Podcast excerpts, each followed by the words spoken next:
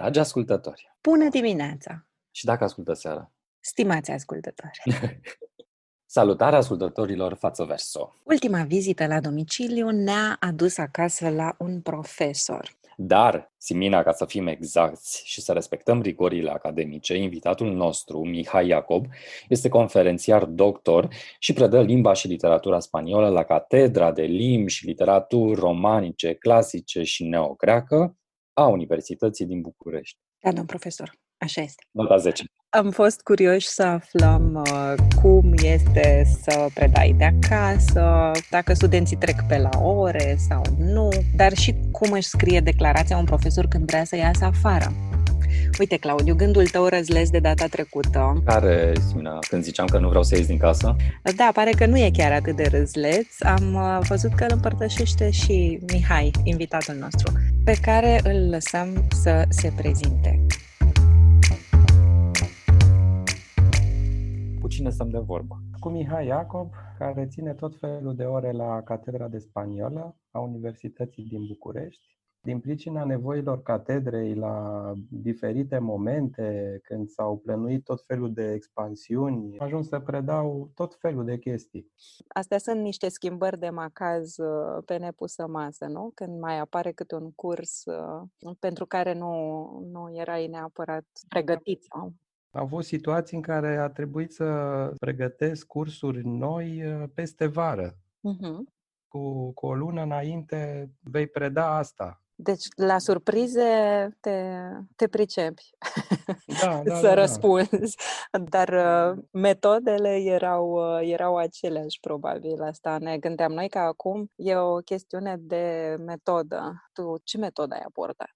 Păi foarte tehnic așa și, și precis. Mi-am înregistrat cursurile offline mi le-am încărcat pe Drive și apoi le-am postat pe grupurile de Facebook ale fiecărui curs al meu, pentru că am deschise grupuri de Facebook pentru fiecare curs și apoi ehm, seminariile le-am făcut prin Zoom, că era nevoie acolo de interacțiune în direct și nu se putea altfel. Și cum e cu interacțiunea asta în direct? Cum comunici cu studenții?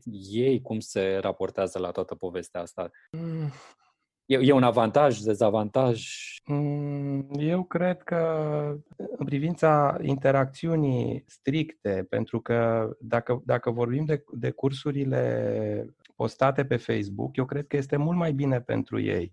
Adică ei nu mai sunt puși în situația de a asculta două ore pe unul care îi plictisește, pot întrerupe vizionarea, audiția și, și o pot relua când, când au chef sau sunt mai, mai odihniți mediul uh, digital le oferă acest avantaj care nu exista în, în mediul analogic. E, cum să zic, un avantaj foarte clar. Apoi uh, n-au momente cum se întâmpla după predarea fizică, atunci când își verifică notițele, să zicem, și se întreabă oare ce a zis ăla, oare ce a vrut ăla să spună. Păi mai ascult o dată și îl, îi pun uh, un comentariu pe Facebook sub curs și îl întreb. Chiar m-au întrebat mai mm. mult decât o fac la cursurile fizice. Ce înseamnă aia? Dar conceptul ăla nu l-am înțeles.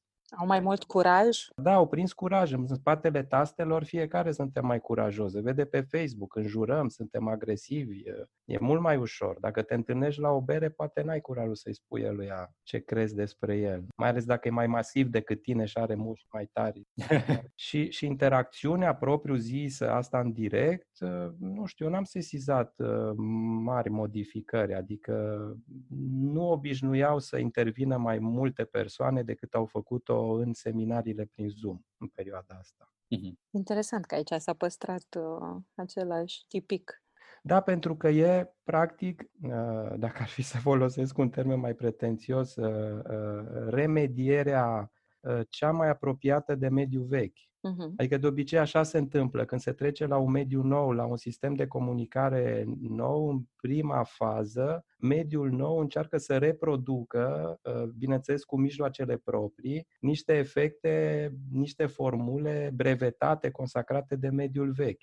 Ori seminarul prin Zoom este cel mai apropiat de seminarul analogic. Dar simți că se pierde ceva în toată povestea asta? Că până acum sună, sună bine, pari mulțumit. Nu sunt nici, uh, nu știu, specialist în psihologia educației sau ceva de genul ăsta. Sunt niște teorii care spun că e foarte important contactul senzorial uh, în procesul învățării. Uh, dar în momentul ăsta, mie îmi sună această teorie ca teoria aia cu Domnul, eu nu pot să citesc pe ecran o carte, am nevoie de, de foșgăitul paginii, să miros cerneala proaspătă, să stau pe canapea, să... Eu cred că am depășit momentul ăsta și toți citim uh, pe tot felul de device-uri uh, mm-hmm. cărți. Adică nu ne mai blochează digitalul mm-hmm. în halul ăsta, încât să spunem, nu, domnule, eu am o carte fabuloasă pe Kindle, dar nu o citesc, că eu vreau să răsfoiesc. Dar ai ales să faci cursurile, ai înregistrat cursurile video sau doar audio? Video cu întreruperi pentru pisici care se cereau în cameră. Asta e frumos. În momentul în care agită silicatul, face caca și o acoperă. Poate că oamenii care n-aveau pisică nu înțelegeau zgomotele alea. Da, să știi că noi ți-am, ți-am pregătit și o rubrică, fel de zidul plângerii, că ne-am gândit că trebuie să fie și ceva rău în toată, toată povestea asta, așa că ai 30 de secunde pe ceas. Nu trebuie să se refere numai la situația ta profesională, la cu totul eu o să-i dau drumul. Ok. Păi nu prea am chef să mă plâng de nimic. Adică nu mi se pare că sunt într-o situație proastă. Uh, nu sunt bolnav de COVID. Uh, soția mea nu este bolnavă de COVID. Fetița mea nici atât. Am trecut prin situații mult mai grele. Am învățat de la pisica mea adoptată de curând, după 8 ani de stradă a ei, cum e să fii fericit cu puțin, adică și nici măcar nu sunt în situația asta, adică eu uh, nu trebuie să mă bucur doar că dorm și mănânc, cum se bucură ea, totuși am cărți, am net, nu m-aș plânge. Pentru ceva ce-ți lipsește din ce făceai înainte? Nu, ce, păi nu știu, joc badminton în curte, pot să fac activitate fizică individuală dacă vreau, să ies să mă plimb. Mă întrebam dacă declarația unui uh, profesor este diferită de a un cetățean obișnuit. Scrii mai mult, uh, explici mai mult. Da, uneori am probleme, adică se sizez tot felul de viduri din astea legislative, adică uh, dacă ies cu copilul, el face sport individual, eu trebuie să-l însoțesc, că are șapte ani copilul și atunci eu ce declar acolo? Că eu n-am văzut printre motivațiile permise însoțesc copilul care face sport individual. Da, uite, nu, confirm teoria că pentru intelectuali declarația asta e o mare problemă. Adică stârnește niște discuții și niște probleme. Au fost 30 de secunde de neplângere. De stoicism. Uh, cum, uh, cum ții legătura cu actualitatea? Te ții la curent cu toate știrile, tot ce mm. mișcă sau uh, da. ai început să pierzi șirul? Sau să eviți chiar? Mm, am pierdut voluntar, da, am evitat șirul, uh, mhm. avalanșa, bombardamentul. Uh, asta din primele săptămâni, când am fost și eu, uh, nu știu, cam derutat, tulburat, îngrijorat, nu știam ce să cred, dar apoi mi-am redus informarea, să spun, despre tema zilei la o dată pe zi, cel mult de două ori pe zi. Există și pericolul ăsta să ajungi să nu te mai uiți deloc și să rămâi într-o bulă. Da, ca soldatul japonez, care nu știe că s-a terminat războiul. Păi, dar eu, eu nu sunt sigur că o să vreau să ies, adică o să trimit armata după mine, poliția, să mă scoată afară. Eu nu vreau să ies, eu nu vreau să mă întorc în sălile de clasă. Eu mă simt bine predând online, să mă lase în pace. Încerc mm-hmm. să mhm. propun oamenilor cu putere de decizie din universitate să facem o licență online. Acum Chiar e momentul, avem experiență. Chiar voiam să te întrebăm dacă ai continua inovațiile de acum. Sau dacă vi se recomandă să păstrați ca alternativă sau ca plan de, de urgență să aveți și varianta online a cursului. De vreme ce funcționează. Da, ă, deocamdată pentru vară va funcționa, pentru toamnă, adică noi cred că mai avem în față vreo trei sesiuni în care vom ă, preda, vom examina în felul ăsta. Uh-huh. Dar eu aș vrea să facem mult mai mult. Adică mă gândesc, nu știu, la un băiat din Simeria care vrea să facă filologie la București. De ce să dea bani pe tren, pe cazare, pe mâncare? De ce să nu stea acolo și să facă din Simeria filologie? De singura problemă a învățământului online deocamdată, dar cred că și asta se poate regla, este evaluarea. Uh, eu nu văd altă problemă. Deci pe, pe mine nu mă convin chestiile astea cu trebuie să fii fizic prezent în clasă și... Dar nu e vorba numai despre, despre participarea în clasă, dar toată viața studențească vine cu o energie pe care o ai acolo și dacă studentul din Simeria... E adevărat, da. E adevărat. Rămâne în Simeria, nu își depășește granița teritorială, ca să spun așa. Da, însă asta pentru că depindem de, să zicem, întrăznesc să spun fosta noastră viață, nu știu, să întrăznesc, să nu întrăznesc, adică Uh, ne-am educat în felul ăsta, ne putem, ne putem educa în alt fel, adică aceste călătorii se pot face fără motivația învățării, nu știu. Adică omul ăla poate călători la București uh-huh. pentru festivaluri, el se poate duce, poate călători fizic uh, pentru alte motive. Deocamdată, într-adevăr, socializarea, viața studențească vine la pachet cu studiul, dar, dar asta pentru că nu am făcut saltul în digital. Uh-huh. Am avea mult mai mulți studenți, cred, dacă am face lucrul ăsta. Da, asta cu siguranță. Dar vă doriți mult mai mult studenți? Eu da. Revenim la partea de, de știri, că voiam să te întrebăm și dacă te ții la curent cu știrile internaționale și ne dai așa o vedere despre feeling-ul spaniol. Am văzut, italienii cântă la balcon, românii fac uh, banana bread. Ce fac spaniolii în perioada asta? Seamănă cu italienii în manifestări. Uh-huh. Ies la balcoane, la o anumită oră să aplaude medicii, pun muzică pe acoperișurile blocurilor. Asta era o diferență drăguță. Văzusem uh, mai de mult o poză de socializare asemănătoare dintr-una din uh, țările, nu știu, centrale este europene, în care nu se ieșea la balcon, ci pe palierul blocului și fiecare își deschidea ușa apartamentului și în prag își lua o cafea sau așa și mă gândeam ce direcție total opusă. Da. Apropo da, de cine vrea da. să iasă din casă și unde e universul tău, practic. Exact. Da. Mm.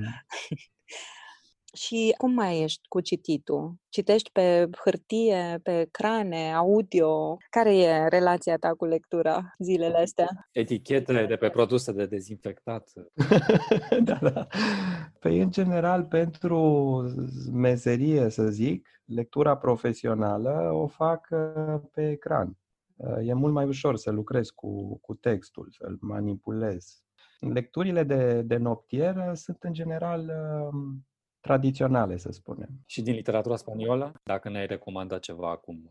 De, dacă e vorba despre recomandări, poate că ar fi interesant pentru cititorul român să citească o trilogie scrisă prin 2000, între 2006 și, nu știu, 2008, cred, de Agustin Fernandez Mayo. Proiectul uh, Nocilla, e în spaniolă, s-ar traduce proiectul Nutella. Nocilla este varianta lor de Nutella, un fel de Nutella contrafăcută, mă rog. Cred că e o carte scrisă din perspectiva claustrării într-un sens mai, să spunem, subtil. Agustin Fernandez Baio n-a fost închis, după știința mea, niciunde. Adică nu, nu a făcut închisoare, nu a conceput ca Cervantes Don Quixote de închisoare, dar a fost închis în cultura spaniolă, tradițională. Și atunci a evadat către spațiul anglosaxon, american mai ales, și cartea asta pare să fie o traducere din engleză în multe paragrafe, pagini. Adică s-a alimentat din uh, ceva ce pentru spaniol este exotic încă. Spaniolul nu prea știe limbi străine, nu prea citește în engleză. Așa, deci ce citești acum? Am revenit la un autor pe care nu l-am citit de mult. Nu i-am citit cartea asta, uh, Demonii Dostoevski. Asta citesc. Adică pentru mine este cu totul altceva decât citesc în mod normal. E... Ce citești în mod normal? Eu pregătesc cam de multișor, a trebuit să produc ceva. Citesc mult despre imaginea autorului, pentru că pregătesc o carte despre imaginea lui Cărtărescu în Spania. Citești mai multe cărți în, în același timp? Nu, eu sunt, eu sunt un copil cu minte crescut în mentalitatea austro-ungară din Transilvania. Pe mine m-a învățat mama să fac lucrurile de la un capăt la altul să nu amestec, să nu, eu aș amesteca personajele. Deci dacă aș fi scriitor, cred că ar fi o formulă utilă. Să se amestece personajele, în felul ăsta nu se prinde lumea dacă imit vreun scriitor. Mhm. Dar altfel nu, adică amestec, amestec o lectură teoretică pentru meserie cu, cu lectura de seară de pe noptier. Asta da. Da, în perioada asta ce fel de literatură ai preferat? Demonii ne duce într-o... E altceva decât mă interesează de obicei uh, demonii. Dostoevski mi oferă ceva care, mă rog, e foarte departe de mine și ce mi-a adus mie izolarea asta este, până la urmă, nu știu, o tihnă a lecturii de seară, pe care n-am mai avut-o, pentru că trebuia să o duc pe fetița mea la școală. Uh-huh. Acum a dispărut presiunea asta. Voiam să cerem să ne citești 10 rânduri dintr-o carte. Uh, păi m-ați anunțat despre asta, trebuie să mărturisesc.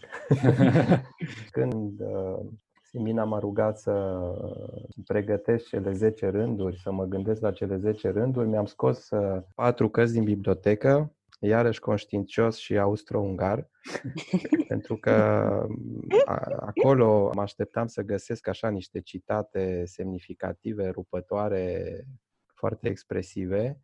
Aveam și note de lectură în cărțile alea, deci le puteam găsi după un timp de, de investigații.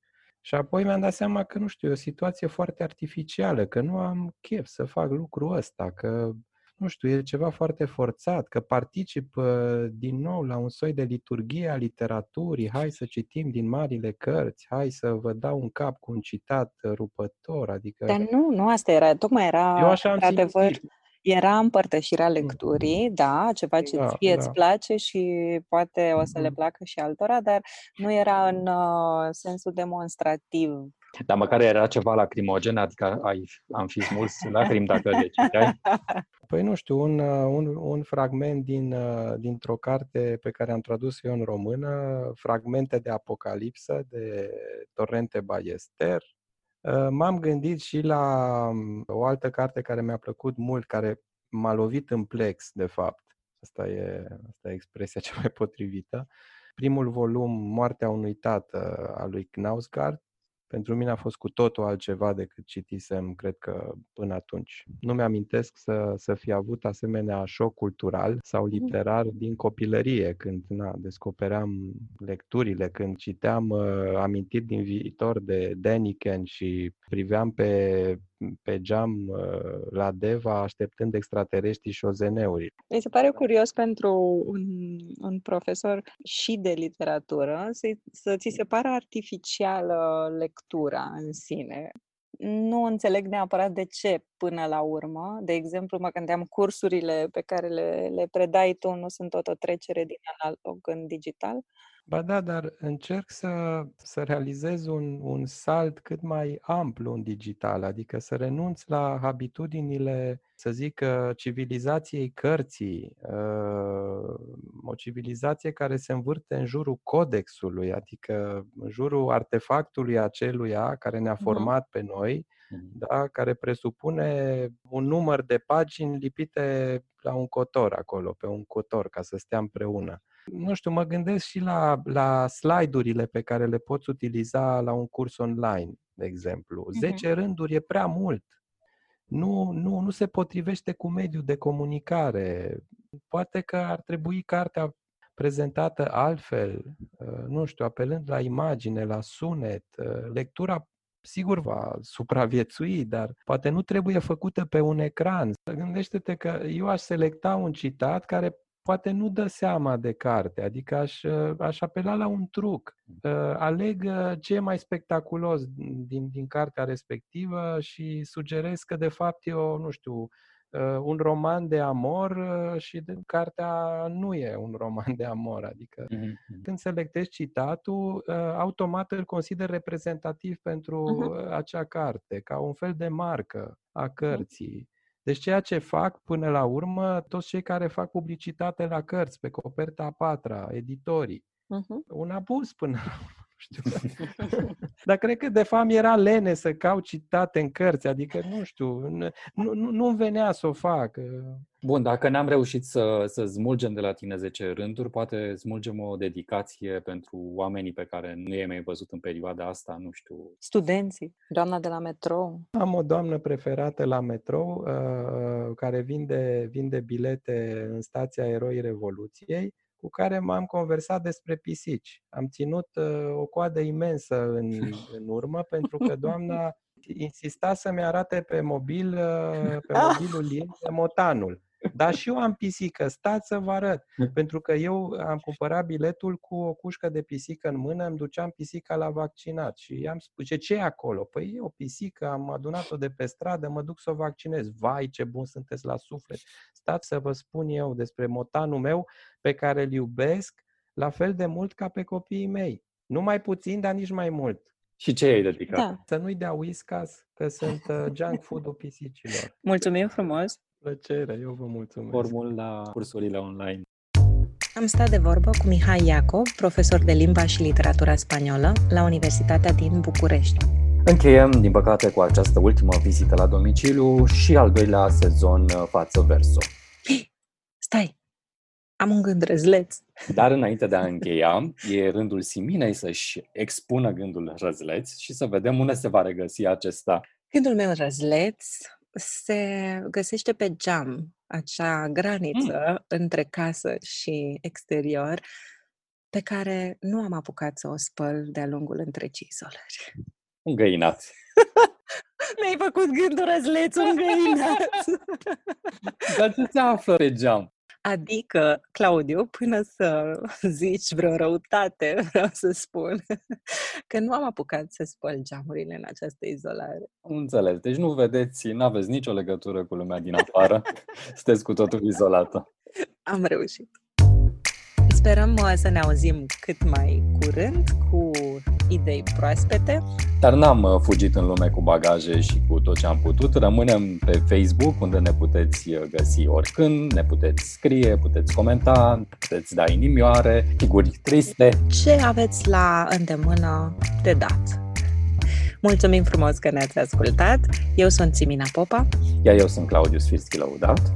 Bună dispoziție continuă și pentru Tudorița Șoldănescu, suntem siguri, managerul nostru de proiect. Și pentru librăriile Cărturești, partenerul nostru de nădejde, care s-au deschis, așa că le puteți vizita și uh, ne puteți uh, scrie ce cărți ați găsit pe acolo. Vă pupăm! La revedere! Pa, pa! Ciao! Adeus! Yes.